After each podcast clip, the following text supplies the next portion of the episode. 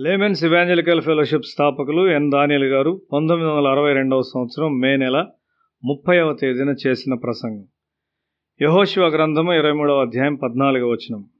ఇదిగో నేడు నేను సర్వలోకుల మార్గమున వెళుచున్నాను మీ దేవుడైన యహోవా మీ విషయమై సెలవిచ్చిన మంచి మాటలన్నిటిలో ఒక్కటి అయినను తప్పి ఉండలేదని మీరు అనుభవపూర్వకంగా ఎరుగుదురు. అవన్నీ మీకు కలిగెను. వాటిలో ఒక్కటి అయినను తప్పి ఉండలేదు.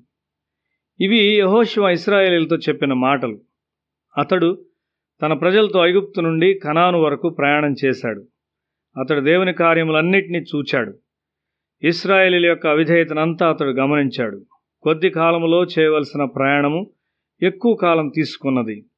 దేవుని వాగ్దానములు నెరవేర్చబోటకు నీ సహకారం అవసరమై ఉన్నది.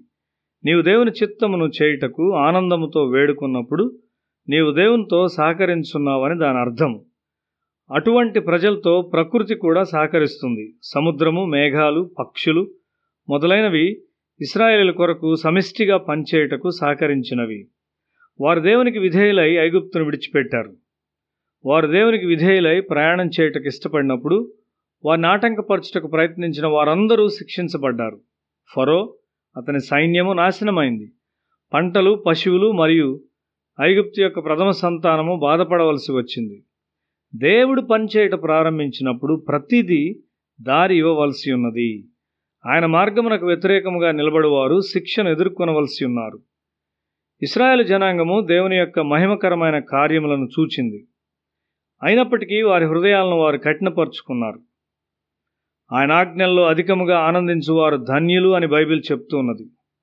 అటువంటి ప్రజల హృదయాలు దేవుని మార్గములను గ్రహించగలవు. ఇస్రాయల్నకు దేవుడు చేసిన వాగ్దానముల్లో ఒక్కటి కూడా తప్పిపోలేదు అని యహోశివ చెప్తున్నాడు. యహోశివ స్వయంగా దేవునికి అవిధేయునిగా ఉండలేదు.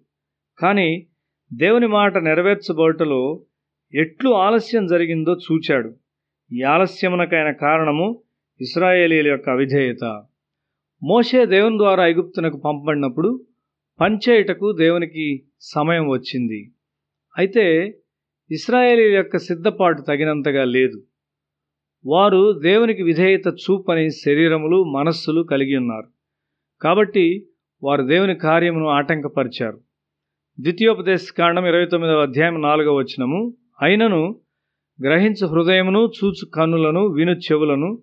యహోవా నేటి వరకు మీకిచ్చి ఉండలేదు. దేవుడు చేసిన ఆశ్చర్య కార్యములను చూచి మార్గంలో దేవుడు ఏర్పాటు చేసిన అద్భుతమైన అవసరములను అనుభవించినప్పటికీ మీరు దేవునికి విధేయులైండుట కోరుకొనలేదు అని మోషే ఇస్రాయేలీలతో చెప్పి ఉన్నాడు. అయితే దేవుడు తన వాక్యమును నెరవేర్చవలనని కోరుచున్నాడు. ఆ విధంగా చేయుటకు ప్రయత్నిస్తూ ఉన్నాడు. ఆయన మనకిచ్చిన వాగ్దానములను నెరవేర్చుటకు దేవుడు ఎల్లప్పుడూ ఇష్టపడుచున్నాడు.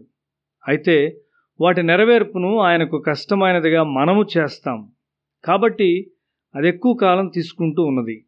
కారణం ఏమంటే దేవుడు దేన్ని నిర్మిస్తున్నాడో దాన్ని మనం క్రింద పడవేస్తూ ఉన్నాము మనము దాన్ని మరలా ప్రారంభించవలసి వచ్చును.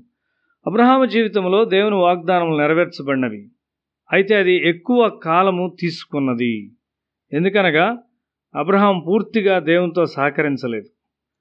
అబ్రాము తొంభై తొమ్మిది ఏండ్ల వాడైనప్పుడు యహో అతనికి ప్రత్యక్షమై నేను సర్వశక్తి గల దేవుడను నా సన్నిధిలో నడుచు నిందారహితుడు అయ్యుండుము అనే ఆదికాండము పదిహేడవ అధ్యాయం మొదటి వచనంలో చదువుచున్నాము. అబ్రహాము పూర్తిగా దేవునితో సహకరించట ప్రారంభించినప్పుడు దూతలు అతని గృహాన్ని దర్శించట ప్రారంభమైంది. వారు అక్కడ భోజనం చేశారు. వారు అతన్ని శారాను వారి యవనకాల బలమును మరలా వారికి వచ్చినట్లు దీవించారు. దేవుడు సర్వశక్తిమంతుడై ఆయన వాగ్దానములను నెరవేర్చుటకు నాకు బదులుగా ఆయన శక్తిని ఉపయోగించలేడా అని అడగవచ్చు. అవును ఆయన తన గొప్ప శక్తిని ఉపయోగించి ఆయన వాక్యము నెరవేర్చగలడు. కానీ నీవు మార్గములో అడ్డుగా నిలుచొని ఉన్నట్లయితే నీవు నశించిపోతావు. కాబట్టి ఆయన శక్తిని తన అదుపులో ఉంచుకుంటాడు. ఆయన మృదువుగా నిన్ను గద్దించును నేను సరిచేయును మరియు తన వాగ్దానములను నెరవేర్చుటకు ఆయనతో నీవు సహకరించినట్లు నిన్ను లేవనెత్తుటకు ప్రయత్నించును. తన వాగ్దానములు నెరవేర్చబడట ఆలస్యమైనప్పుడు ఆయన రాజ్యం వచ్చుట కూడా ఆలస్యం చేయబడును. దేవుడు మమ్మల్ని క్షమించి ఆయన వాగ్దానములు నెరవేర్చలేడా అని కొంతమంది అడుగుతారు. అవును ఆయన క్షమించును కానీ ఆయన వాగ్దానములను నెరవేర్చలేడు.